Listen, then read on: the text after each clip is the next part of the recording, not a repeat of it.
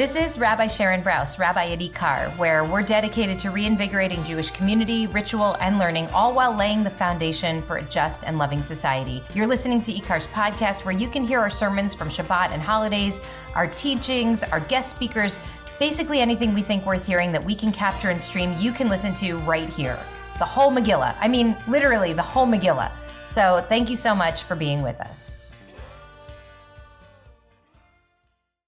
Hello, everybody. Nice to see you all. Nice to see you all back in this uh, Monday, 6 p.m. slot. It's been a while. I uh, hope everybody had a nice Passover.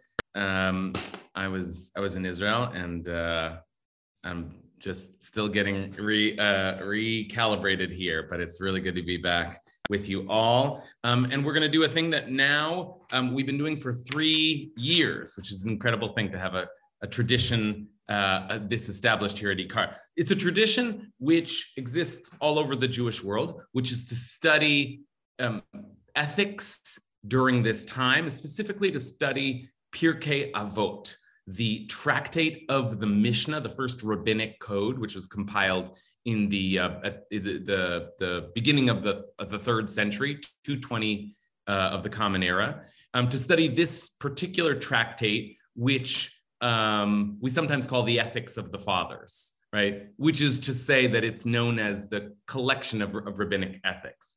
Um, to study it during this time between Passover and Shavuot. There are seven weeks between Passover and Shavuot. In fact, Shavuot means weeks.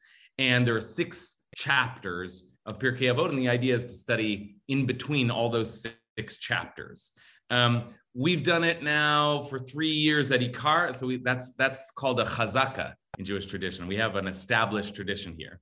And because Pirkei Avot is so, so widely studied and so frankly be- beloved um, by Jewish um, learners uh, throughout our history, um, it, there are there are myriad commentaries on Pirkei Avot in particular, and so uh, it's a it's also a, it's a good opportunity to to see what some of the core principles the rabbis held um, were and to reflect on them. Um, but it's also a good chance to um, use this tractate to get a window into all kinds of different um, Jewish perspectives. And so what we've done is to each year take a particular uh, a particular view of Pirkei Avot, a particular commentary. So the first year that we did it, we we studied the Mishnah, the the the the, the text itself, and then we looked at um, an expanded rabbinic commentary called Avot de Rabbi Natan. That's sort of like the Talmud on Pirkei Avot. Pirkei Avot does not have Talmud on it, as other tractates of the Mishnah do, um, in part because it isn't uh, a legal uh, tractate, so there isn't there aren't laws to be worked out. Um, uh, but there is this midrash about de Rabbi Natan, and we looked at that together the first year that we studied together. That was like COVID had just hit, and we were just putting classes online. Um, the second year, last year that we did it, um, we looked at all of uh, all of our the commentaries we looked at were Hasidic thinkers and the kind of mystic uh, mystics approach to some of these ethical teachings. And this year, I'm very excited that we're going to um, the, our tour through Pirkei Avot is going to be um, uh, guided by the commentary, one of the great commentaries on Pirkei Avot, the commentary of the Maharal of Prague. Um, I'll, I'll say more about him later, but his commentary is called Derech Hayim, the path of life. Right, so that's what I titled this series. We're going to do this five times, and uh, and he's going to take us down what he calls the path of life.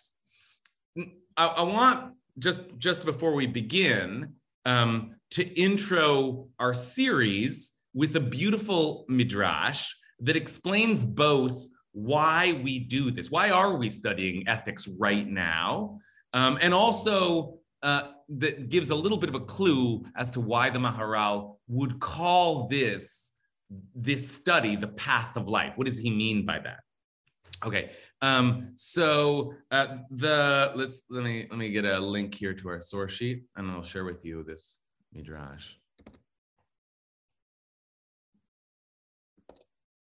Like I said, I'll say more about the Maharal himself later, but just to give us uh, a kind of a broad, a broad thought to head in, um, let's take a look at this first uh, source on our source sheet. And here is a source sheet for y'all to look at.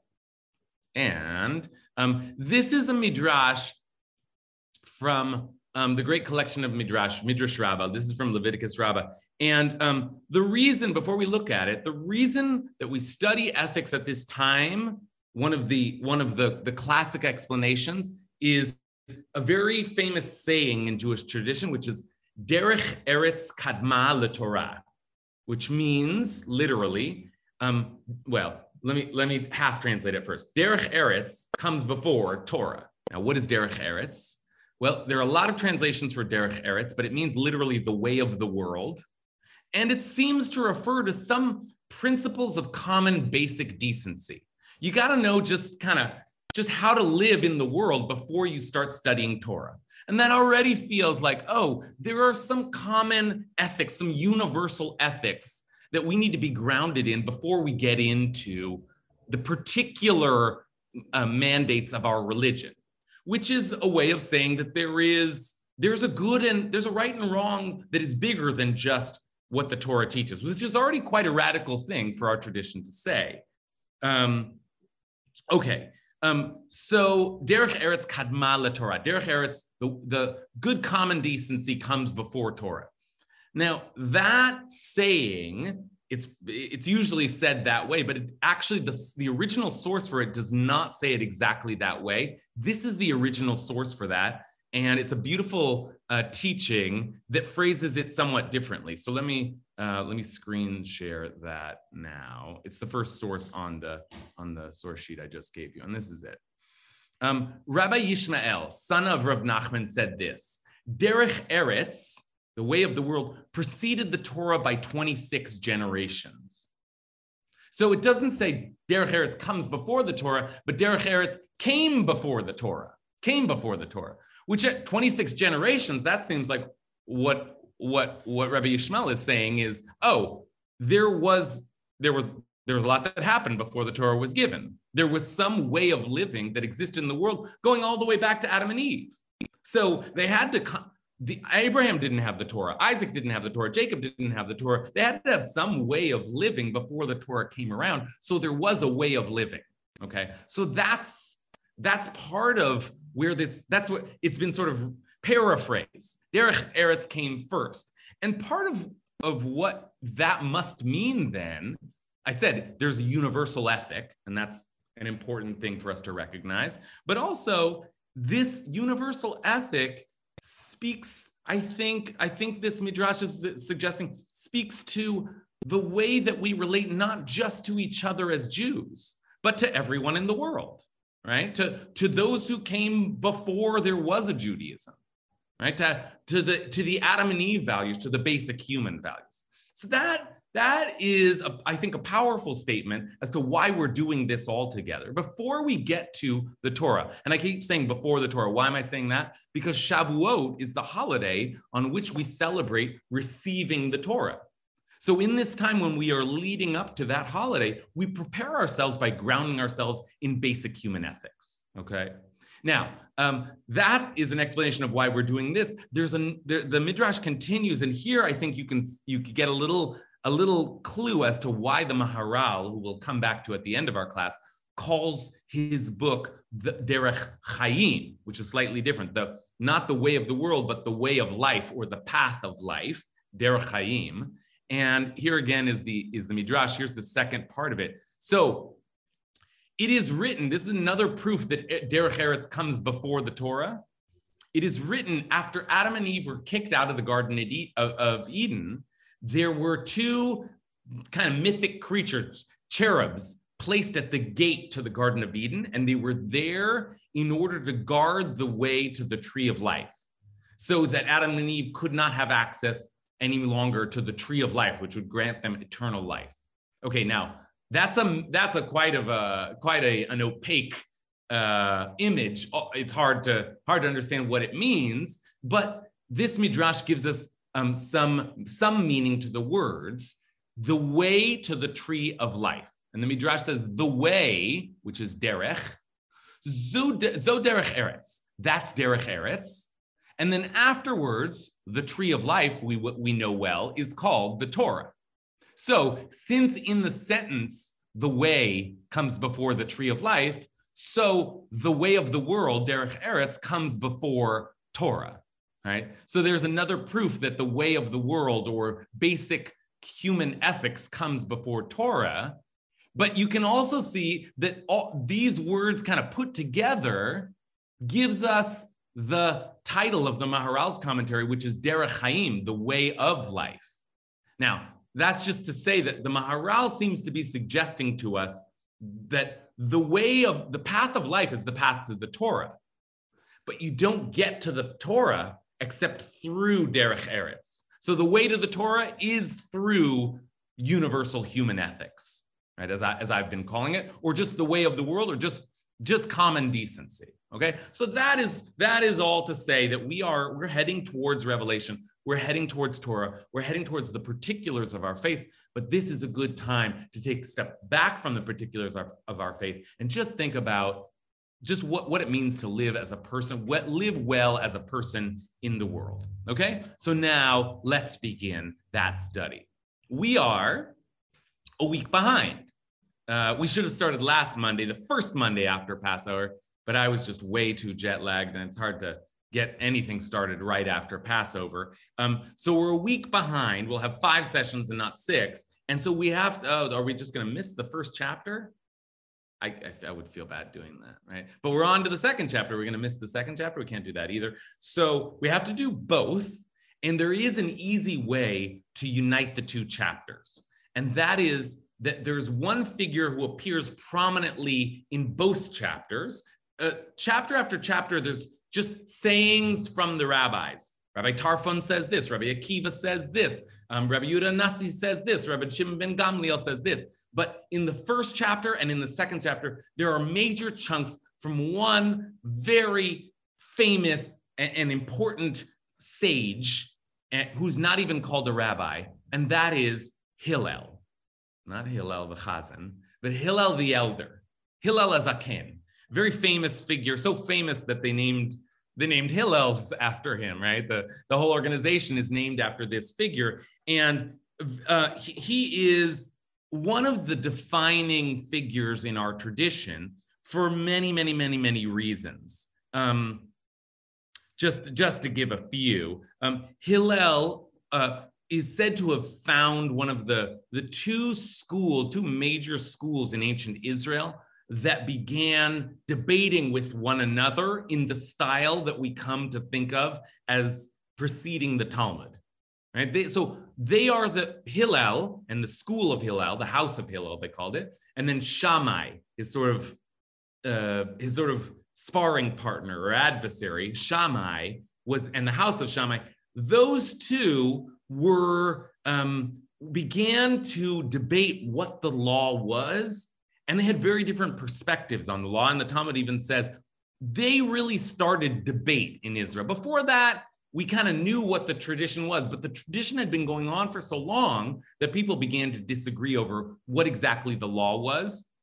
And so Hillel had, had a perspective on the law, and Shammai had a perspective on the law, and their students had um, different styles of approaching the law. And um, and so we get debates over the law, and that's basically what our tradition is: is debate and and and argumentation over how to live, over what the law is, and that's that's Torah. That's the particulars of Jewish living. But Hillel is the person that always wins. the school of Hillel is almost always the school that we go like, that we go by. Uh, there are some exceptions to this, but it's like debate after debate after debate, but it's almost a rule that we that that when we decide what the law is, we decide like Hillel. Now, why is that? Well, the, he maybe he was right a lot, but the Talmud famously says that Hillel Hillel we go like Hillel because Hillel was able to un, to teach and understand the other position and was humble about his his presentation right? So there was something about Hillel that was not just correct legally, but was correct ethically, morally. And so there's something about Hillel that embodies not just a mastery of the tradition, but a certain kind of ethical uh, decency, a certain kind of ethical valor that that causes us to drift in his direction. Okay, so he's a good person to start with. And as I said, he appears prominently in both the first chapters, which are organized in different chronologies. I won't get into that now, but Hillel is figures importantly in both of those, those chronologies. Just a couple of more words about Hillel before we look at some of his teachings. Um, he was uh, born in the, I think I want to say like 110 before the Common Era. So that would be second century BCE, right? And lives just like if, if it's correct that he lived to 120 years, he lived just into the beginning of the, the first century of the Common Era. And um, he was born in, in Babylon, in Bavel, but then made Aliyah, came into Israel. Um, and there are many, many ways to characterize Hillel. I've already given you a sense of it that Shammai is considered the stricter opinion, Hillel often the more lenient. Shammai is considered the more severe character, and Hillel the more generous and accommodating and humble. But this year, and here I arrive at our topic for today, this year I noticed something else about Hillel, something particular about Hillel and his teachings in Pirkei Avot that I think um, makes for a, a, a perfect place to start in thinking about what it means to live in the world, the way of the world. What does it mean to live with other human beings? And that is, I noticed this year that Hillel's very earliest formative teachings, which we're going to see tonight, carry a distinctly communitarian spirit. That one of the Hillel, the things that Hillel is saying right out the gate is that the community matters and that you have to be a part of the community and that you have to foster the well being of the community and that your eyes have to be on the whole, all of the people, and not the self. Okay. So let me give you now a couple of teachings that really, really, that prominently make this point and then I'll give you a couple more that maybe maybe fill it in, and then we'll open up our conversation and try to under what we're going to try to do in the first part of our class before we come to the Maharal is try to understand what what exactly is Hillel saying? What is his approach to what I would call communitarianism? That is not individualism, but communitarianism. That the community is paramount. Okay, so two very important teachings that Hillel starts with one from the first chapter, I'm checking my boxes here, and one from the second chapter. So let's take a look. Um, these are very, very, very, very, very famous teachings. Hillel's teachings are some of the most, in fact, we're going to see one later that is maybe the most famous, maybe the most famous Mishnah of all, which is Im einanili mili. If I am not for myself, who will be for me? V'im ani latzmi mani. And if I am only for myself, what am I? And that you can already hear some communitarian thinking in that, but we'll get to that in a sec. So let's um, let's take a look here. Okay. So Hillel used to say, Hillel Omer, be of the disciples of Aaron, be like Aaron, the high priest. Now, there's a lot of debate over why Aaron is chosen as this to represent Hillel's ethic here, but we're not going to talk about it too much tonight. We did that our first year, and you can go back and dig the, you know, find those classes. But be like the disciples of Aaron, be an Aaron person. Maybe it's like in contrast to Moses, right? But let, we're not going to speculate tonight. But these are the teachings, and it's the bolded one in particular that I want to pay attention to, although they're all relevant. Ohev shalom, loving peace or love peace. Virodef shalom, pursuing peace. Rodef Shalom. Many big Reform congregation in my area is called Rodef Shalom. Many many congregations are called Rodef Shalom. So be like Aaron, love peace and pursue peace. These teachings seem relevant to our discussion tonight, but it's this one in particular I want to focus us on.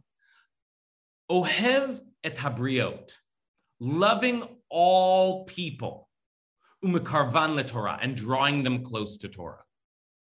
Okay, loving all people. Literally, it's loving all creatures, but I think because he brings them close to Torah, I don't think he means bunny rabbits, right? Now, you might say, well, does he mean Jews only or does he mean all people? But it, uh, briot is a term which usually refers to just humanity. Humanity. So loving all people. And, and I think it even works to bring them close to Torah because Hillel has the famous story where someone comes from another nation and wants to convert, and Hillel brings him close to Torah. So I think the way to read this is love all people. Now, that is beautiful. You know, everybody get together, try to love one another, right? That's beautiful. But wait a minute. I mean, that's what you're teaching us right out the gate. Love all people. It's beautiful. But is it possible? Is it possible? I mean, that seems like quite a tall order. Okay. So I want us to think about that tonight. What does it mean to, to, to start your teaching saying you have to love all people? I don't love all people. I mean, I wish I did, but I don't. So, I mean, that's, I, I try to be a good religious, good person, but love all people. So that's teaching number one. And here's teaching number two. Te- the other very important, in fact, maybe easier to comprehend and, and more commonly spoken of. Uh, the second teaching that I want to really emphasize tonight from Hillel, which is from the second chapter, and that is this. I'm going to skip one and come back to it. Hillel said in the second chapter, Al tifrosh min hatzibur, do not separate yourself from the community. Do not separate yourself from the community. Okay. The, the other teachings here may be relevant, but less so. Do not trust in yourself until the day of your death. Do not judge your fellow man until you have reached his place. They may be relevant, but I really want to focus on do not separate yourself from the community. Okay? So, ohev et habriot, love all people, seems impossible. Al tifrosh min don't separate yourself from the community. That seems possible, but a heavy demand. Always be with the community. Don't take yourself out of the community. Are you a loner? Too bad. Right? Do you want some time alone? Seems like he's saying too bad. Do not separate yourself from the community. Okay. So I'm soon going to open it up for your interpretation. These are the main things I want us thinking about. Love all people. Don't separate yourself from the community. But Hillel, as I said, teaches a, a few things, and we're not going to look at them all tonight. But there are a couple of other things that Hillel says that I think amplify or or um, or at least fill in this what I'm calling a communitarian ethic. Um, one of them we already spoke about, which is this: if I am not for myself now, okay, so this is a main teaching from chapter one and a sub teaching from chapter one. Um, but maybe relevant. If I am not for myself, who is for me? Now that does seem individualistic, or at least concerns the self. But if I am only for myself, what am I? And then, the, and then the famous last line, and if not now, when? Okay. So that this this this uh this seems relevant. If I am only for myself, what am I? But there's a counter teaching. But I I have to be for myself also. So how do we work that in? And just one last teaching, which I, as I was thinking along these lines, these communitarian lines, couldn't help but notice that the last thing, and this is one of my favorite uh, Mishnayot in, in Pirkei Avot, but it's very weird. Hillel, the last thing they say is that he saw a skull. This is a, now chapter two, main teaching, do not separate yourself from the community. Sub teaching that I think is relevant. He saw a skull floating in the water, in the on the face of the water. Gulgolet al Amarla, and he spoke to the skull floating in the water. And what he said was, because you drowned others, they drowned you. And in the end, they that drowned you will be drowned. Okay. Okay. That, I don't know if it's relevant. I don't know. But it seems like there's some sort of what goes around comes around, the way we treat each other, be careful, what you do comes back to. So it may be relevant. Okay. And as I say those things, I want to say the, the last thing that may be relevant to Hillel's philosophy, Hillel's communitarian ethic, um, is that that passage from the Talmud that I mentioned, where someone comes to Hillel and says, I want to convert to Judaism if you can teach me the Torah while standing on one foot. Famous, famous passage in the Talmud. And what Hillel's Shammai, by the way, Hillel's adversary, swings a, a stick at him and says, Get out of here, you disrespect, teach the whole Torah on one foot. How dare you? But what Hillel says is, Da what is hateful to you. To your friend, do not do. It's kind of the golden rule.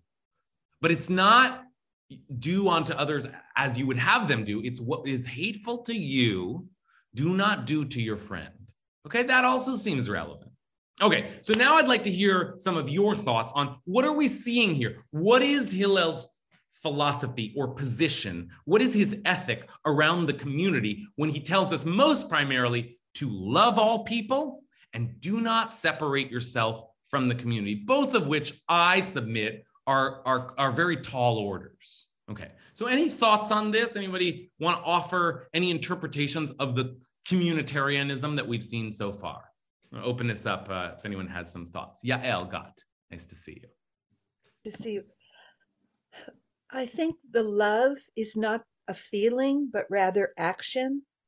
Act with love. And I think it's related to don't see yourself as apart from the community, like those trees that look like they're many trees, but they really are one tree. We are one. We are Am Echad. Mm.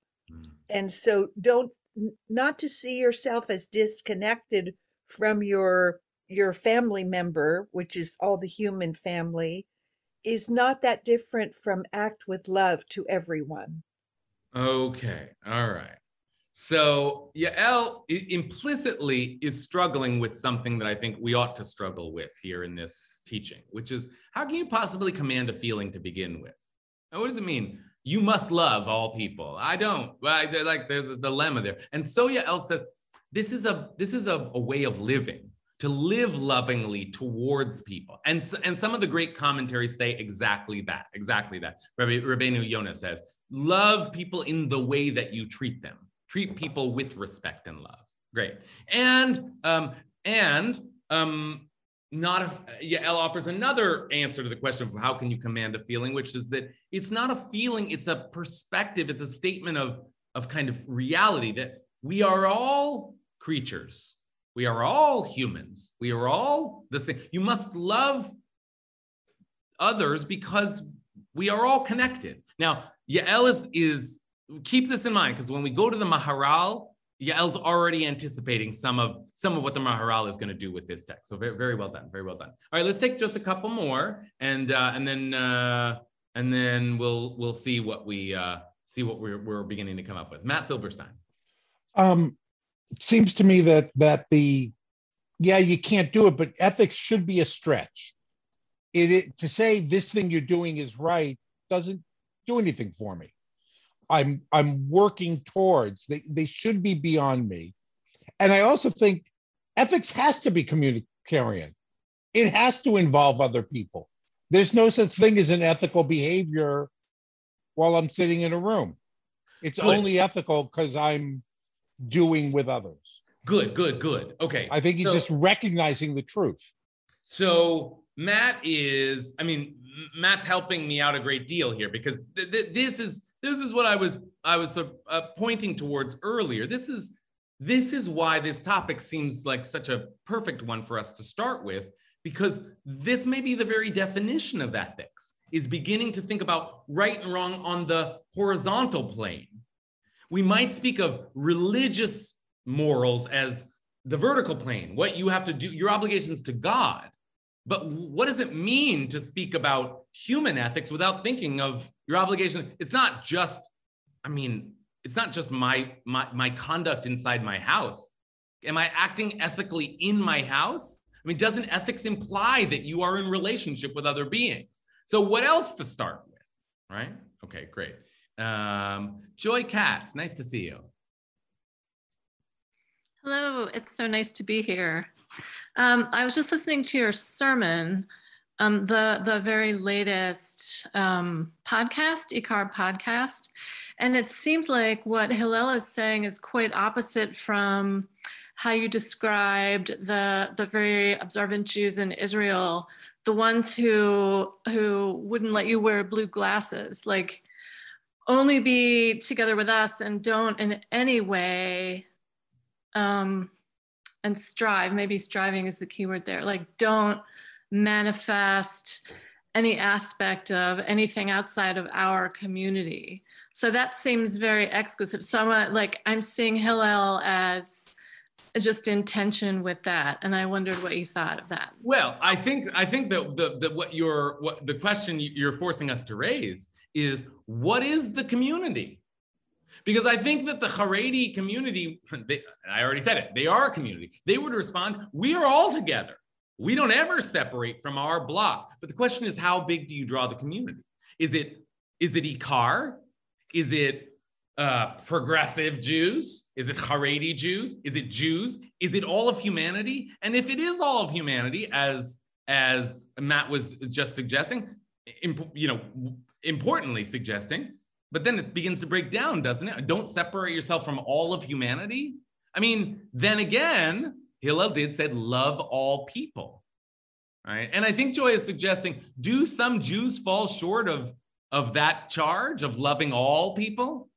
I mean, yes, all, all Jews do, all people do. I, I certainly do, right? But but yeah, there are questions. There's a real tension here. What, what does it mean to say, you know, that you are beholden to a community when you then be, when you then start to privilege that community and then that community there are other communities. So are you not beholden to them? Well where's your love there? Where's your obligation there? This in other words don't separate from the community can be uh, can be a, a, a universalist ethic or actually can be a very particularist ethic indeed. Okay? All right um, all right, uh, let's. We're. It feels like we're on a roll here. So let's. And I, and uh, I'm gonna try and uh, I'm see, seeing some faces I haven't seen in my classes recently. So I want to try and uh, tap people I haven't seen recently. So Bobby Aaron Press, nice to see you.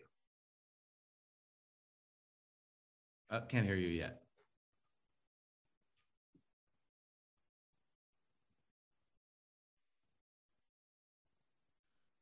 How about now? Perfect. I, was thinking on a, on a personal level that the people you come into contact with are a reflection of a whole. And if there's a part of them that irritates you, um, it's something you should look at, that it will make your soul grow. I don't know if that sounds goofy, but that doesn't sound goofy. that that is also. I, I said this about Yael's comments, and I want to say this about Bobby's as well. Keep Bobby's comments in mind because the Maharal of Prague is going to go in a similar direction. Something about the person standing in front of you is a reflection of, a reminder of something much larger, a whole, some kind of whole or total. That's exactly the language the Maharal is going to use. So let's hold on to that and we'll circle back to that. Thank you for that. Um, let's see. Uh, we still got some good time here. Let's keep going. Mark Strunen. I hope you can hear me clearly. We got you. Good. Um, this is um, very, very rich. I'm, I, I am, I am experiencing a curiosity around what for Hillel is underneath the concept of community whether you're looking at the quote from the second chapter, Al Tifroshmin Hatzibur, what is the tzibur? And at the same time, loving all people, the quote from the first from the first chapter, it seems as if Hillel has some greater value that he's trying to emphasize.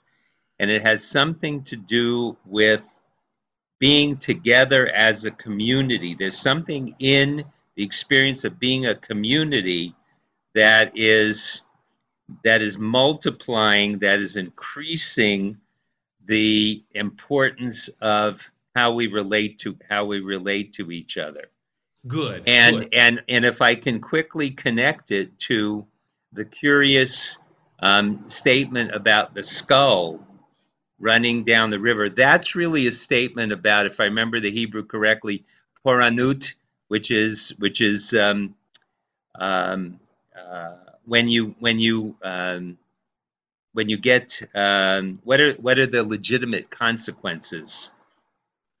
And is drowning which is what that section is about is is drowning is drowning a punishment that's acceptable through the practice of a community? Or is that section of Pirkei Avot coming and saying Hillel sees a person who was drowned. Hillel says, I know that drowning is something that isn't a practice. And therefore, there's going to be retribution to Hmm. the people who drowned you. They will be drowned. And that's a message about unethical behavior. Okay, all right. Let me stop you there because you you've already given us a lot. I mean, there's really okay. There's in some ways I there's like kind of three comments there, and I wanna I wanna underscore them all because they're all important.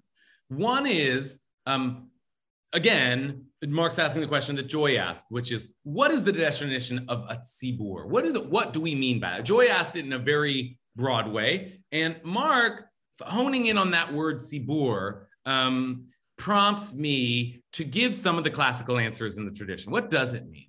So Maimonides, Maimonides says that you should be with a co- community be'et saratam in their time of need. So don't separate from the community might mean when the community has needs, be with the community. When the community is hurting, be with the community. When the community needs solidarity, be with the community. When there's a death or when there's a crisis, or be with the community in times of crisis. That's one definition. Um, Rabbeinu another one of the great medieval commentators, suggests that um, don't separate yourself uh, from the community for the purpose of doing mitzvot, for the purpose of carrying out the ritual functions of the community, which is in some ways the, a very g- solid answer to give because we use that term tzibur to refer to the, the minyan, the prayer community, right? There's the chazan who sings, and then there's the tzibur that responds, the community, the, the gathering, the kahal. So it could have a very particular meaning, which is my community, my religious community, my Jewish community, my shtetl, my minyan, my shul, right? So those are some ways that we might answer. But Mark, even asking that question, then goes on to say, but I hear something else in this, which is that don't separate yourself from the community seems to um, indicate that there's an experience of being in the community, of actually feeling like I'm with my community. And that's a good experience that you should have and be striving for. You should actually feel that way.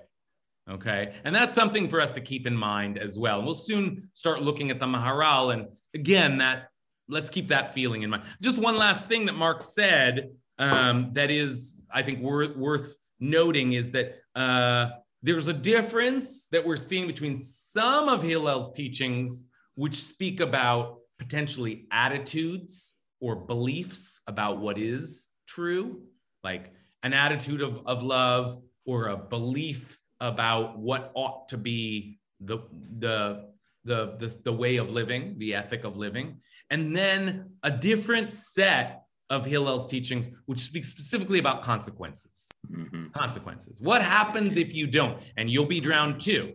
And don't do what's hateful to you. And you know, if you're only for yourself, what's going to happen to everybody else? There's like a, an indication that part of there, there are attitudes here, but there's also ways that this plays out, and that's important to keep in mind as well. Okay, um, great. Uh, let's now. I think we're. I want to make sure we get to the Maharal. Okay, so um, let's turn now to the Maharal and hopefully continue to reflect and comment. But um, but I I promised Maharal, and I'm, I'm I I would I would be doing you an, an injustice if I didn't if I didn't give you Maharal. So first of all, um, this book um, is actually available, not entirely translated, but there is an ArtScroll translation. So let me give you a link to that as well, in case anyone wants that. Um, ArtScroll translation is here. Uh, you know, with all the caveats of Art, ArtScroll, which can be sometimes a little um, agenda driven, but that's you know everybody has an agenda. Um, but that's a that's a, a excerpts. Um, I used, and this, if you're a Hebrew reader, this is a wonderful, wonderful edition um, put together by Yehoshua Hartman. Um, and he's done a lot of the Maharal. He really is the expert on the Maharal in the world. Um, who is the Maharal? The Maharal of Prague is one of my favorite Jewish thinkers. He was very popular where I first went to yeshiva and made an impression on me then that has stayed with me always. You may have seen in some of our Facebook posts that I went to I went to, to Prague and I went to the Maharal's grave and I went to the famous statue of the Maharal. I was wearing a Maharal t-shirt. I love the Maharal. Who is the Maharal? The Maharal of Prague is, is you know, he is one of, uh, he's famous for uh, a legend, uh, uh, the legend of the golem, of creating the kind of Jewish Frankenstein to defend the Jews of Prague from blood libel. Because he was the chief rabbi of Prague, that's one of his claims to fame. Um, I don't know if I believe in the legend of the golem, but I do believe that the Maharal's most important uh, accomplishment was his voluminous writings. In fact, I think you can see a bunch of them. You look right above my finger there. That the right shelf? Yeah. All of all of these books are the Maharal of Prague. There's many, many more of these, and he just wrote so much on. On the one hand, everything, but on the other hand, very specifically, not a lot of legal writings. He was much more interested in the narrative, symbolic, ethical, spiritual, and um, and so he there's a you know there's some some thinkers who just kind of seem to give their entire take on Judaism. Maimonides is certainly one. The Maharal is another. He's one of the great philosophers of Judaism. As a philosopher, one thing you might say about him was that he was Platonic or Neoplatonic in the sense that he seems to be constantly referencing an ideal higher reality that is above this. The, the world of truth is not this world, it's some higher world.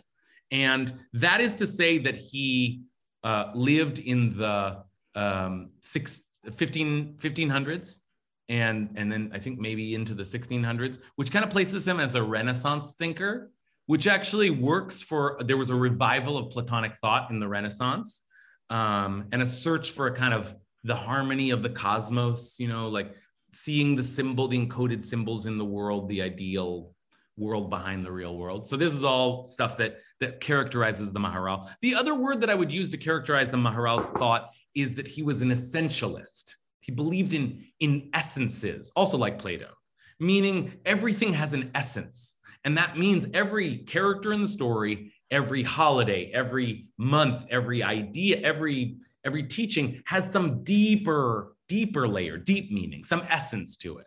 And that's sort of one way to understand the Maharal's um, way of speaking is that he's always searching for the deeper meaning behind what we're, and we're going to soon see him um, doing that with our teachings. Um, and, and so he gets pretty abstract. Okay, so brace yourself for that. The last thing I want to say about the Maharal is that he's in Jewish tradition sometimes described as um, uh, Hanistar Bilshon Hanigle. He taught the hidden in the language of the revealed, which means to which means to say that most people suspect that he was a mystic and a kabbalist, and um, but he didn't write Kabbalah.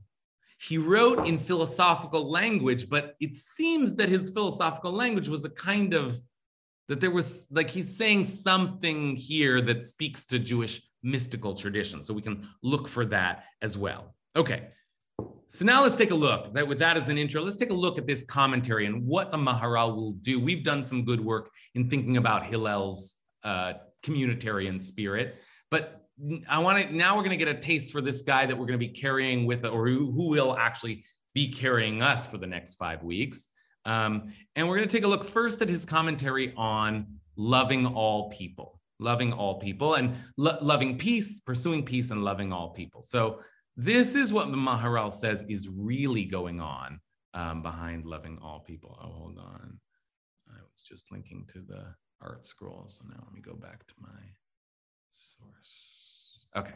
All right. So I'll be really curious to see what you think of this kind of thought and what your actions will be. Let's take a look. Here's the Maharal of Prague. Hillel and Shammai, the fifth pair, they were the fifth pair mentioned in that first chapter. The pair means one of them was the one of them was the president or the leader of the community, and one of them was the head of the court. That's the way that the, that was sort of like president and vice president back in the back in ancient Israel. So Hillel and Shammai, the fifth pair, came to teach an ethic. It's interesting that he includes Shammai in this, but that is the language. Um, they came to teach an ethic founded on an essential principle. And what is that essential principle? I said he was an essentialist. Ikar. That's our the name of our community. Ikar. Ikar is essence. right? So, uh, so he he like us was searching for the, the essence of things, and the essential principle is that the nature of this world is more characterized by machloket, which can mean debate or simply division, than any other thing. Let me just repeat that. Ki haolam hazeh hu mesugal lemachloket biyoter mikol hadvarim shebaolam. The nature of this world is more characterized by division and debate than any other thing. Well, I want I want to ask, do you, what do you think of that? Do you agree with that? Okay. And, and notice I already said he's alluding to a higher world that is that is better. So this world is characterized by division, but maybe there's some great beyond that is not. This world is a world of separation and division, and that is why debate is so prevalent in the world. You can see this from the day the world was created. Division came immediately into the world from Cain and Abel on. Interesting reference point there. For that is just the nature of the world, all separation and division. He repeats himself a lot. That's why he says, now it's Hillel, that one should strengthen oneself to pursue peace between people in this world. For since there is so much separation and division in this world, one must strive to bring together that which is divided. Okay? So there's your first taste of the Maharal. What is he saying here? Okay. And now, just to like include what he says about loving all people, just so we see that this is actually a commentary, how does that fit into his descri- the description he's just given? He says, Lamar, and, and so he said that one should love all people. For this characteristic is needed for one who pursues peace. For this is the attempt to, this meaning pursuing peace, is the attempt to connect one person to another. Remember, the world is characterized by division and debate. So your job is to link people back together. So that person especially must love other people and see themselves as one with all people. That's what Yael was saying. That's what Bobby was, was starting to say. All right. So there's a lot here. There's a lot here. But let me start by asking you this Do you think this is true?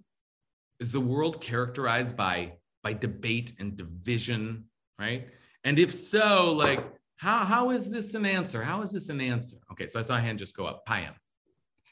I mean, he's Hegelian. This is dialectics. Thesis plus antithesis equals synthesis. So it's a, I mean, people call him Marxist or Hegelian viewpoint in which it's the opposite and the things form to form something else in order for it to keep on going. But the difference is in Hegel, there's an ultimate truth, which he also believes in. So yeah, I believe in this. Okay, but but how are you reading that into this passage? Because I mean, he's we're we're actually quite right. The Maharal is a kind of proto Hegelian, and he he he says actually, uh, davar yadua mi One thing is known from its opposite. He often speaks in opposites, but why why is it? Why are there opposites here? What do you mean by that? Because in order to love someone else, it's almost counterintuitive to what we always think. So we're thinking of self-preservation and the counterintuitiveness of self-preservation is loving someone else and the two of them coming together equals peace on earth because you have to have both as a new synthesis. Okay. All right. All right. That's interesting. I want to add where, where I thought you, uh, you, you might be going, which is that machloket itself is like, uh, is two opposites and bringing people together is synthesizing those opposites right? And that also might be part of the way the Maharal is looking at it. Okay, great. Richard Fogel.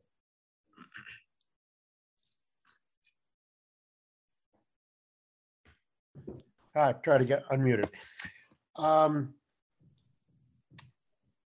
this seems to hinge on something that's come up in the last couple of uh, weeks, Parsha, about uh, uh, settling arguments to bring the Jewish people together that if there's too many arguments and we we spread apart, we we lose our power, our our essence. Mm. There's so many things about you know the debate about Aaron being a peacemaker. Why did he make the golden calf? Because he was trying to stop the uh, the fighting, the arguing, etc. And, I- and Hillel seems to have been born at a time when that was a very big issue. This, you know, first cent, uh, first century BCE, they're just the environment to have Christianity split off and other arguments that are, that are earth shaking. Great. I was, uh, I, I, I love you for that, Richard. I, I was, I was hoping we would get there eventually. There's something, the Maharal never says this, but there's something striking about his commentary. It's almost ironic because Hillel and Shammai were kind of known to be the founders of debate. So how can he be saying that Hillel's teaching us that you have to resolve debates when Hillel is the person by our traditions recording that sort of brought debate into the world, right? But maybe that's just it right? Maybe it's as the Talmud teaches. The reason that we go like Hillel is because Hillel could see both sides. And Hillel was seeking resolution. And Hillel understood that beyond all philosophical debates, you had to see each other as, as fundamentally united and related and loving one another. So that seems incredibly relevant here, too. Um, all right, let's see if we can get a couple more comments in before we close. We're going to try to keep this to an hour. Um, Ariella. Um, also, I think that throughout Judaism, that there has always been the opposing side um, gets acknowledged that we don't just report on the winning or one opinion, the most popular opinion all opinions are honored. And I think that that is showing up here as well. The fact that, um, unlike other traditions where whatever is has been agreed upon, that's what people hear about, but they don't hear that there was a debate. In we're noted for um, Good. I, making sure that all sides get accounted. I, I love that. I love that. That's a great way of of of threading a needle through a lot of our our class our most classic teachings, which is to say, um, you know, Richard was starting to to go here and and to to point out that Hillel and Shammai, these schools, they found the concept of a debate, but we also know that debate, the, the debate of Hillel and Shammai are considered machloket l'shem shamayim, debates for the sake of heaven. They're, in other words, and, and the Talmud famously says, Elu ve'elu divrei Elokim chayim. Both of these are true. And debate in our tradition is not about warring the way Cain and Abel did, but actually um, the point of, of celebrating debate in our tradition is to say, actually, debates represent two sides of a greater unity. And maybe philosophically, if you come to understand that, then you come to understand that no one is truly your enemy, that everybody has a piece of the truth. And maybe Hillel understood that. And maybe it was particularly important for him to understand that because he was such a Baal Machloket. He was engaged in debate. But if he could start by saying, but love everyone first, first understand that you're part of a, a tzibur, a greater community, then, then you can have these divisions and still recognize, as Ariella said so, so wisely, that all voices are in at the end. That we've recorded every voice of debate. Okay. All right. Uh, let's see. I think we have time for maybe one last comment from Allison Goldman. Oh, cool. Um, so when you were describing this practice of studying Pirkei Avot at this time of year, it made me think about the other thing we do at this time of year, which is the counting of the Omer. And it occurred to me that, you know, love, is it love your neighbor or what Hillel was saying that we have to begin with love, love all beings? Well, yeah. What's hateful to your neighbor? Don't. He actually gives the negative formulation, but yes. Negative formulation. Yeah, well, it's sort of, it's not all of what he says, but it's the first thing that he says. And when we count the Omer, the first week of the Omer that we count is chesed, is loving kindness. And then we go on, we continue to add in new things. We have chesed, and then we have gevura. And this week, we're in the week of Tiferet, which is harmony, balance between the two, between love and discipline. Um, and I think that Hillel's kind of capturing something similar. Okay, you're going to a very mystical place, very esoteric, but that's okay because I think the Maharal like is secretly going there as well. And I think and, and I think you're and I think you're right that the Maharal probably sees that the world, the, the highest world, is made up of these kind of these principles, these, these noble principles. And ultimately, all of those principles, these sphirot, the emanations of God, some of which are love, and some of which are judgment, and some of which are strength, and some of which are softness. You know, there's they're all ultimately united in the one, the Ein Sof. That's that's what the Kabbalah teaches: is that there are ten forces of God, but they're not ten gods. They're ten manifestations of God.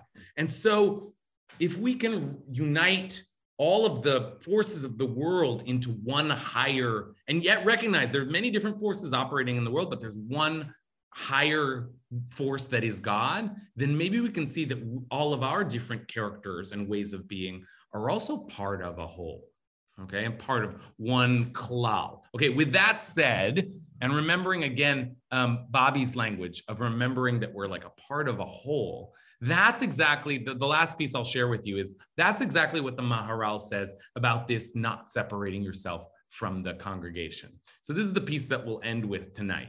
Um, as we begin to think about what it means to see, and this this this group has just just really brilliantly done this this work just now to see that some of what Hillel might be teaching through the lens of the Maharal is that that we, how do how do we love other people? How do we love all people? We have to come to understand something about the nature of people and maybe to understand something about the nature of the world itself. So let's take a look here um, at where the Maharal um, uh, leaves us off tonight.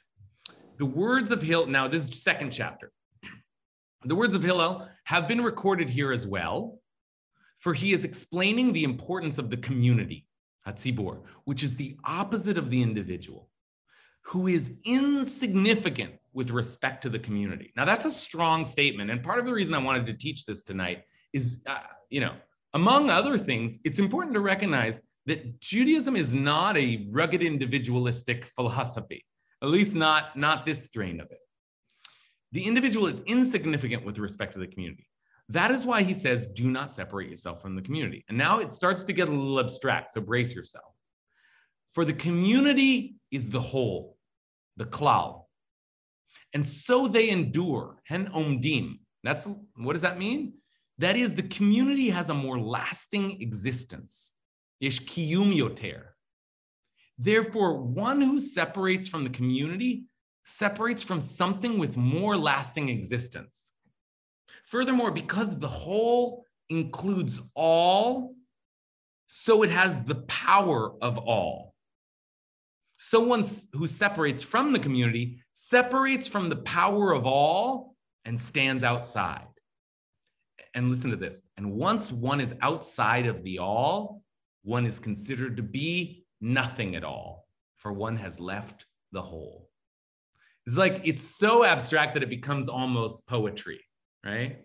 One, once one has left the all, one is is considered nothing at all. Hevel, he says.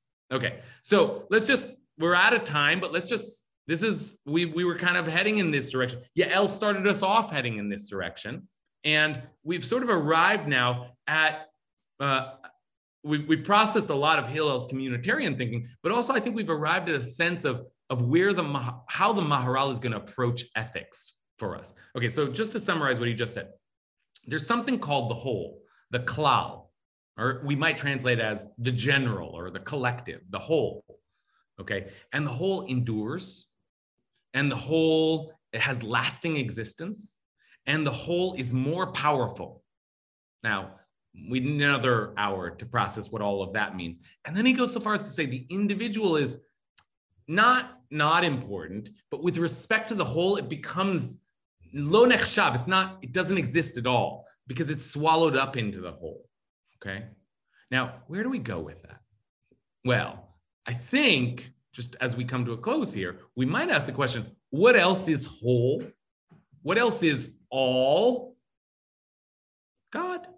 God. Is the all. God is the the the thing that that unites all other things. That's the ultimate reality. That's the Ein Sof. That's the world beyond this world. So notice he never mentions God.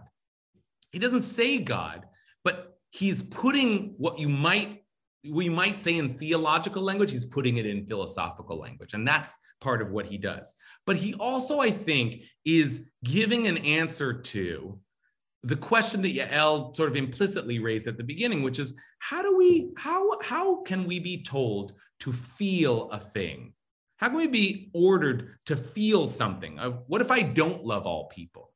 And part of the Maharal's answer, I think, is that you need to understand something first. You need to understand the essential nature of reality. And the essential nature of reality is unity. It appears to you in this world that everything's divided, that people are divided, that everything is fractured and broken. But that's not the essence of things. And if you can understand the essence of things, then how you feel about it is not, is not the question because you will love people inherently because you will understand that everything is connected. Everything is they are you and you are them and we are all we are all part of the all and if you're not tapped into that you might as well not exist okay? So that is that's that's a taste of, of the maharal and a taste of what we'll be doing for the next five weeks. I certainly hope you join us um, every monday for now the next four at 6 p.m great uh, to be uh, studying with you again, to be preparing for um, for the Torah, to be walking the path of life. Good to see you all.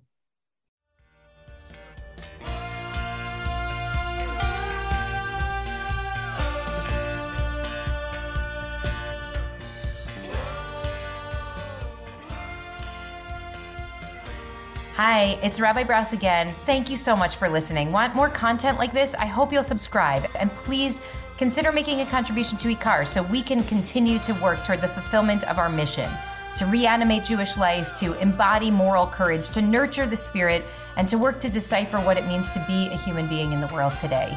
Visit our website at ikar.org. That's I K A R.org. And I hope to see you, maybe even in person, sometime soon.